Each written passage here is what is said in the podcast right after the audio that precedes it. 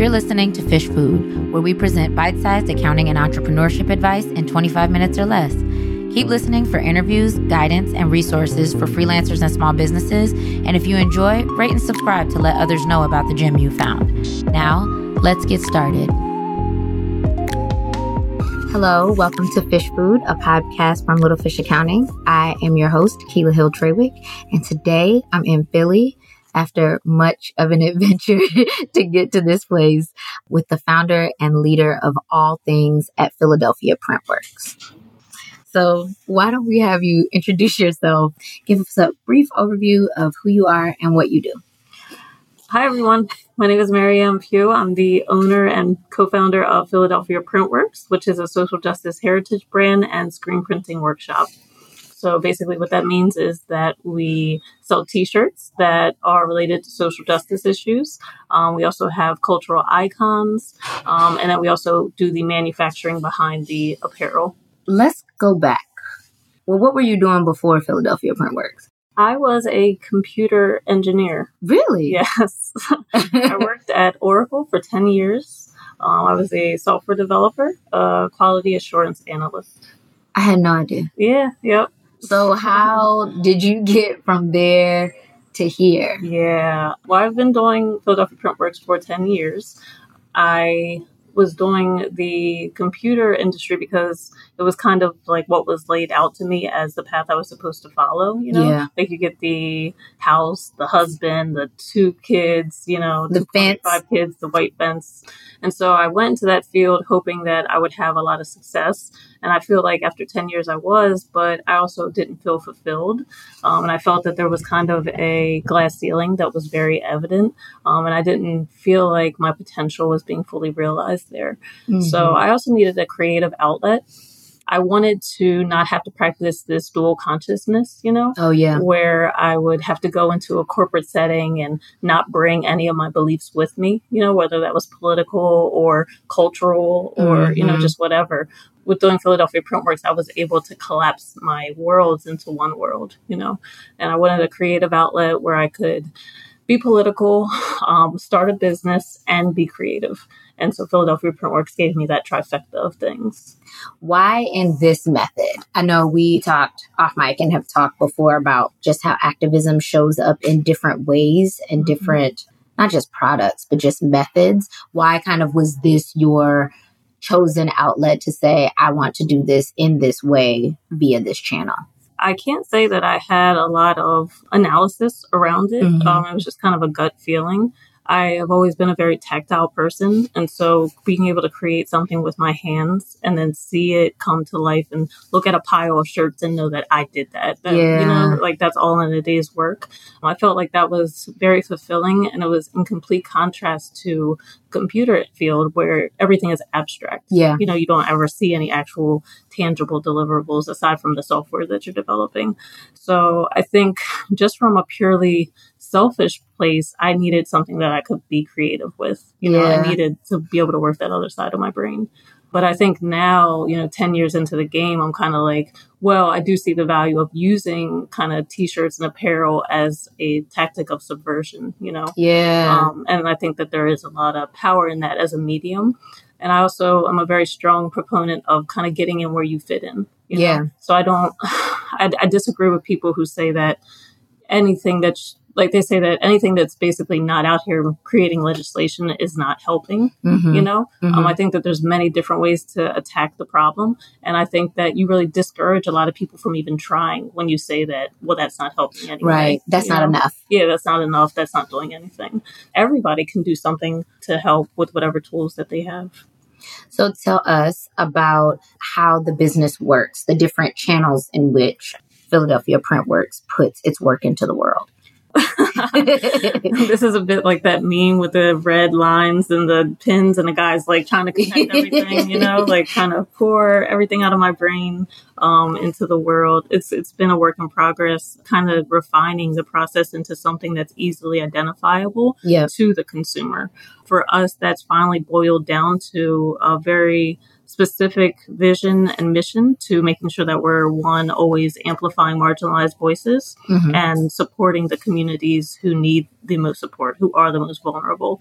Um, and then we are able to do that through a business model, which one focuses on our own apparel, creating revenue through that, and then creating jobs for those same marginalized people to a custom printing kind of revenue stream where we can print for other people who are involved in grassroots organizing or independent agitators. Three, by providing a service of manufacturing and fulfillment to other small businesses. Because we do have the tools and we do have the processes to manufacture the shirts, we have the means of production. We're also able to offer that as a service to other small businesses that have goals and missions aligned with ours.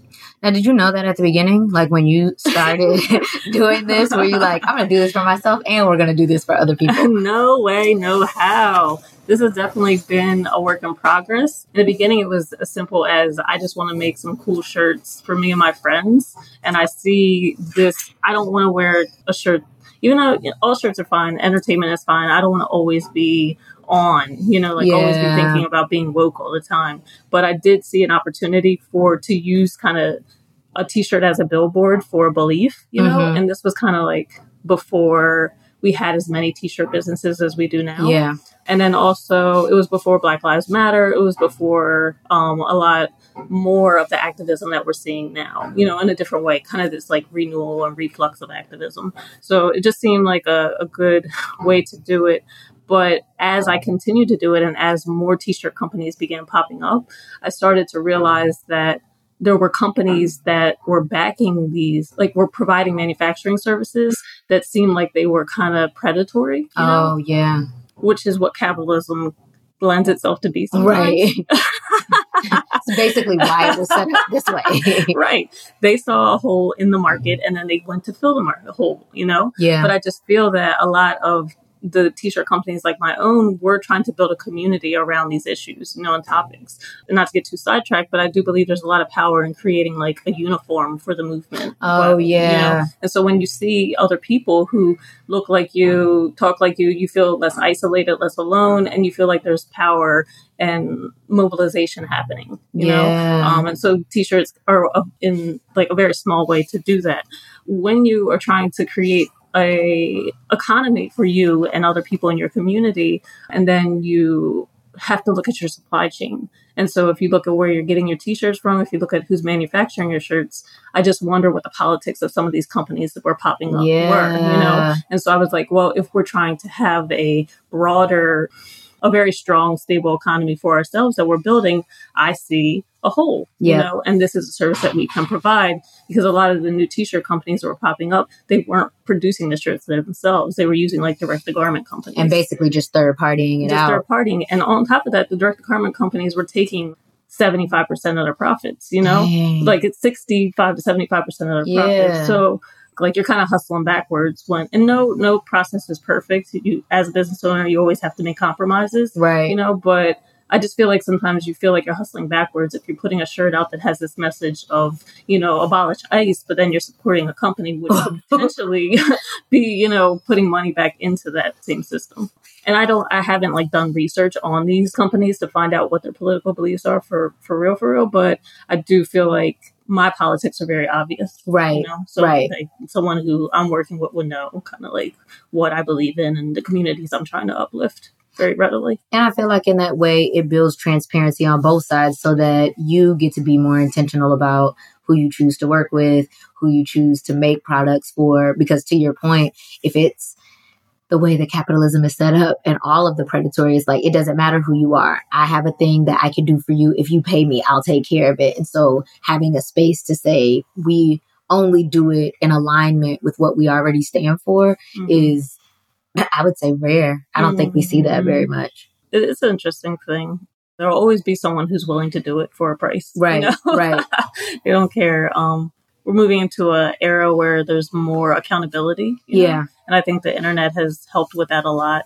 Companies are feeling more responsible, like they have to be, because if they they're not, there's going to be a hashtag. There's they're going yeah. to get exposed, you know, whether it's by Black Twitter or or anything else, you know. How do you end up in these relationships? Do people contact you and say, Hey, we need a product. Can you do this for us? Do you reach out and say, Hey, I see that you have a need here and I can fill it? Is it kind of a combination of both? Definitely a combination of both. When I first started, I had this idea that I was going to create a business model and it was always going to stay that way. yeah. static, you know? I think we all think that. Yeah, right, right. we are wrong. yes. and whether that goes from the products, you know, the value that we offer people or to the training internally like it's something that's mm. always being developed. Mm-hmm. You know, it's mm-hmm. like a it's a living, breathing thing that we always have to pour into. So it's definitely a combination of those two things going back to like our business model where we have those three streams, we kind of have built it in a way where we hit and check off each of those boxes. Gotcha. So with our apparel brand, we can one design stuff in house and really make sure that we are setting a strong tone for our brand. But then we also reach out to other makers and kind of provide them with our platform, you know. Okay. And so we can do the fulfillment, manufacturing, develop a licensing agreement with them where we are able to print and fulfill and provide customer service for them. And I think that's a service that's really good because not all artists can do everything. Uh, you try, you know, and maybe in the beginning you have to. Yeah. You can't afford uh, someone else to do it. But as these businesses grow and as we try to scale, we want to be able to provide that service to people. And we also want to create very fair and equitable relationships, you know, okay. because I think there's a lot of companies who will just kind of take advantage of you. Mm-hmm. So it's kind of really just practicing the beliefs that you're espousing, you know, like okay. that you say that you believe in and creating that dynamic in our actual day to day So it's a combination. It's a very long winded way to come back to say that right. we do stuff in house. Sometimes it's driven by the collaborations that we want to have. Okay. So working with like Black Market Vintage has yes. been one of yeah one of our favorite teams to work with, and so that kind of like drives some of the direction. You know, like these gotcha. ideas of get free um, or what does freedom or what does joy look like for black people what is resting and self-care and yeah. there's so many topics that you can talk yeah. about you know so I think kind of paying attention to the, the current political climate, but also not being driven by it, yeah. you know, because that's constantly changing. And then just paying attention to what I gravitate to naturally yep. and what the people around me, like my circle, gravitates to. And then kind of being in conversation with them because yeah. we're not in a, we're not isolated. We're not in our own little bubble. We're in a larger conversation. Yeah. I, I like to feel we do stuff in house, we do stuff with collaborators. Sometimes we just print stuff for other organizations that whose missions and goals align with ours. Mm-hmm. And so they'll reach out to us and they'll be like, we're looking for someone to print these shirts for us, you know? Yeah. And sometimes we end up designing something as part of their merchandise. You know? Ah, okay. Yeah, it's definitely not just a printing service. Like mm-hmm. we definitely um, are part of the collaborative process. Every project's different. Sometimes it is just printing, and sometimes we're involved in the like design of the design phase as well. It's so interesting because we talked about how like my job is accounting and your job is printing, and you mm-hmm. think that that's the thing that you do, mm-hmm. and then you have all these opportunities.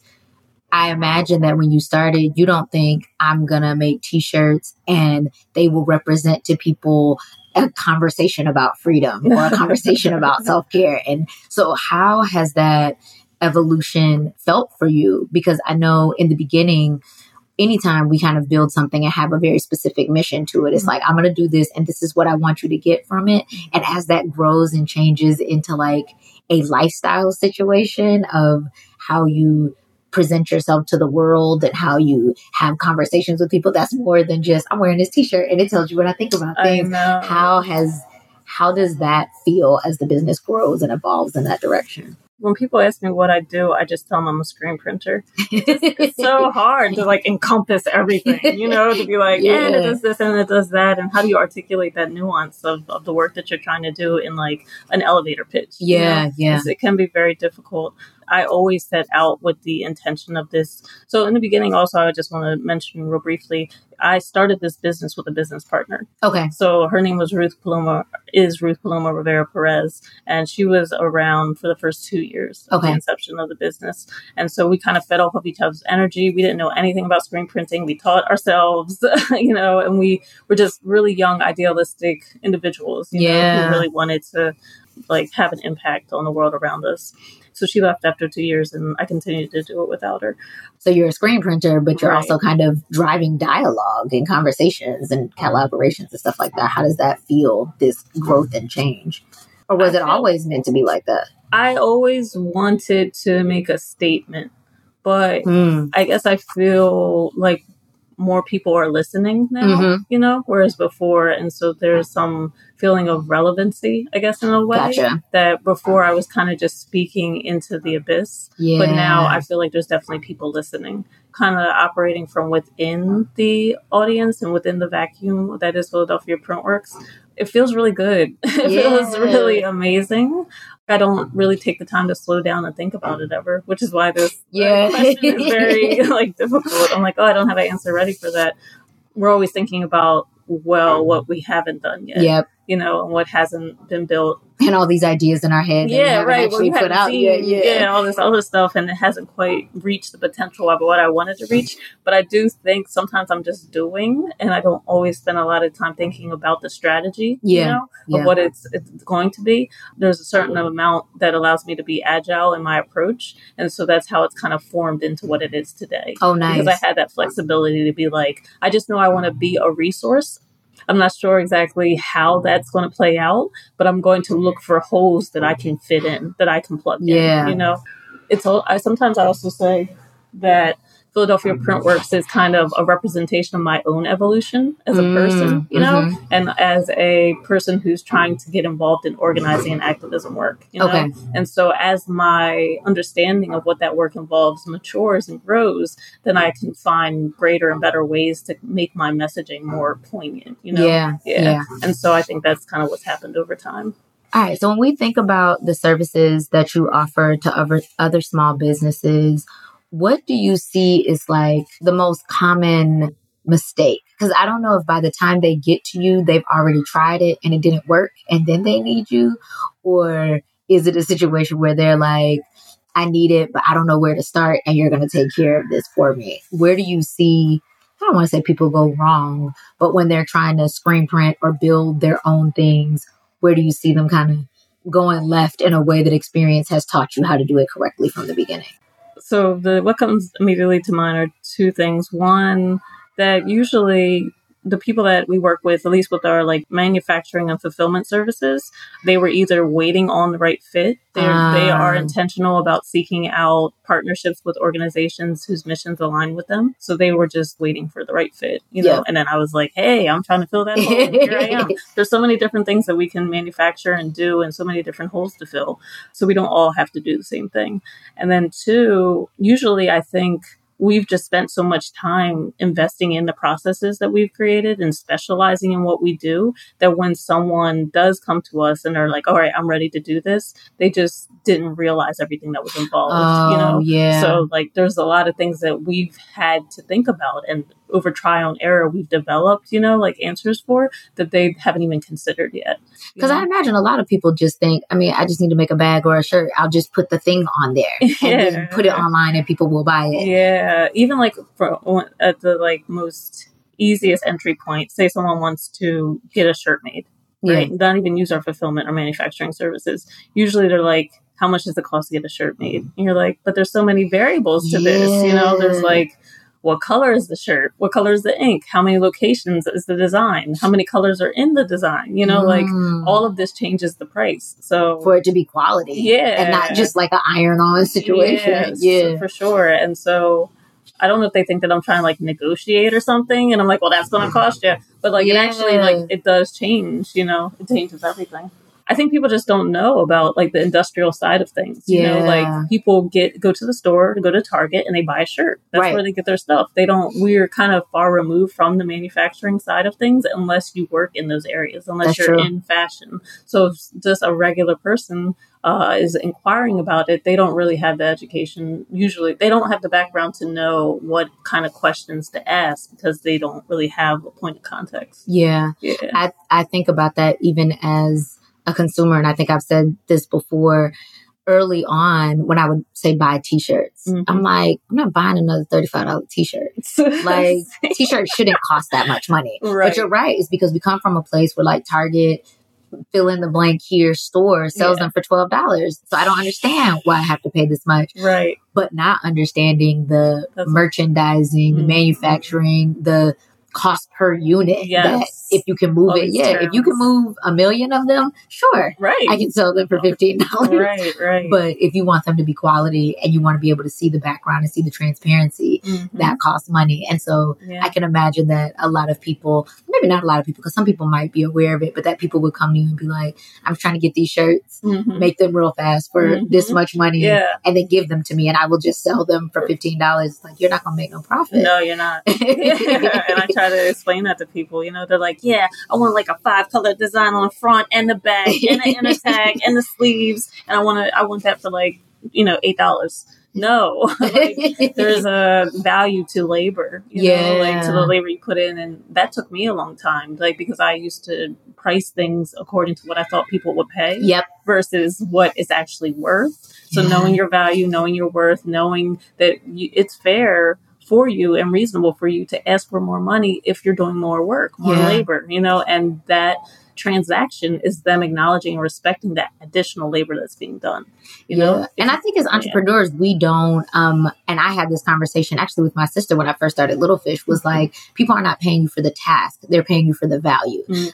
It doesn't matter if it took me 30 minutes. I Right. saved you four hours of work. absolutely. yes. So- you got the experience. Yeah, Exactly. to your point about the screen printing, Yeah, it's like, yeah. yeah. maybe I can do this in this amount of time with this Mhm. amount of whatever, but you couldn't. Mm-mm. And It would take my labor hell of a and time and expertise cost. Exactly. Like I've been doing this for 10 years, you know, like that's what you're paying for. Right. that 10 years of experience. And it's good. Right. Like I'm not just quality. giving you anything. Yeah. No, for sure.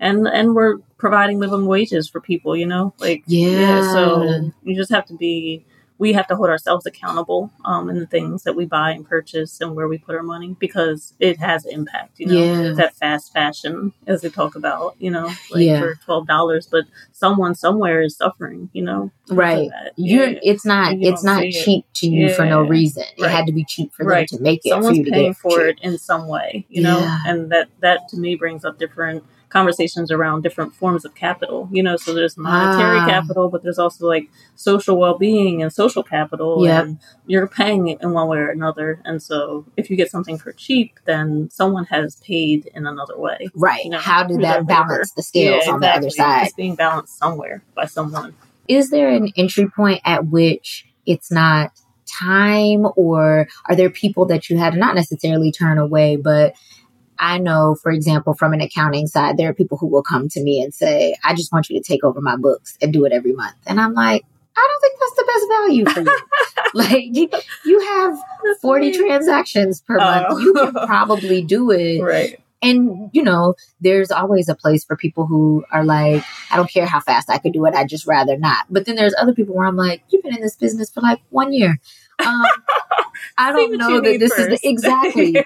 Do are there people that come to you all for a product or service where you're kind of like, I don't know if this is what you need right now. hmm Yeah, for sure. Just today, I had to turn down some business that I could have said yes to, but they were looking for someone who had a different style of printing. I think this again goes back to educating people about the specific type of manufacturing that we're doing. Yeah. So, screen printing itself lends itself to high volume. Mm. Like that's the benefit of screen printing is that you have a stencil and you can print multiple copies of something. Okay. Whether that's paper or t-shirts or apparel. But once you have like one or two shirts, then the It's cost startup cost prohibitive. is cost prohibitive. Yeah. So in that case, those are the situations where I have to tell people like technically we could do this, but it's going to cost you so much that you might as well just go use a different style of manufacturing for this. Ah, yeah. And okay. so yeah, and so I usually refer them to somebody else. And the same thing applies for um like our manufacturing fulfillment services.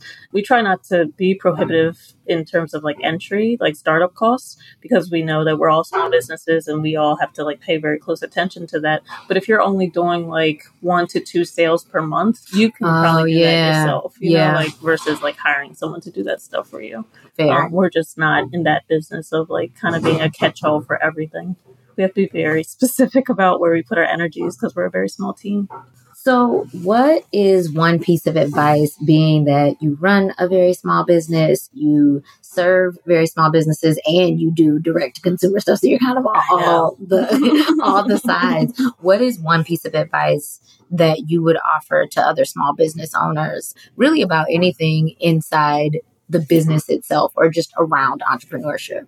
Yeah, I think as a small business owner, it's very easy to get distracted, you know, and to kind of like run yourself ragged, doing, trying to do everything all the time. And I think a lot of that goes back to this idea of scarcity, you know, mm. where we feel like we have to say yes to everything because the next gig, the next job isn't promised. Yeah. And so eventually, as you establish yourself, you find peace in the idea that there is enough out there and if you keep doing the work that the work will continue to be there for you to do if you yeah. keep if you keep doing a good job you know so protecting your reputation being very intentional about the choices you make. As cliche as that sounds would definitely be my advice. As you grow you'll start to be faced with decisions which may be opposite of your beliefs and ideologies as long as you are very clear about what your mission and your goals and your passion is, I think you always have to continue to revisit your mission statement yeah. and make sure that what you're offering is in line with that mission. So as long as you keep on referring back to that, uh, I think you'll be okay. That makes sense. Thank you for being here. Thank you so much for interviewing me. No problem. Tell the people where they can find you. Okay, so we're on all the social medias uh, Twitter, Instagram, Tumblr, everywhere. you can find us using the username Philaprint, P H I L A P R I N T. Um, or there's always our website, which is PhiladelphiaPrintworks.com. Yay! Glad to have you. Thank you so much. Thank you for listening. If you like what you heard, there's good news we've got additional free resources for you to get clear on your small business finances. Subscribe to our bi-weekly newsletter by heading to littlefishaccounting.com slash subscribe and check us out on Instagram at littlefishaccounting.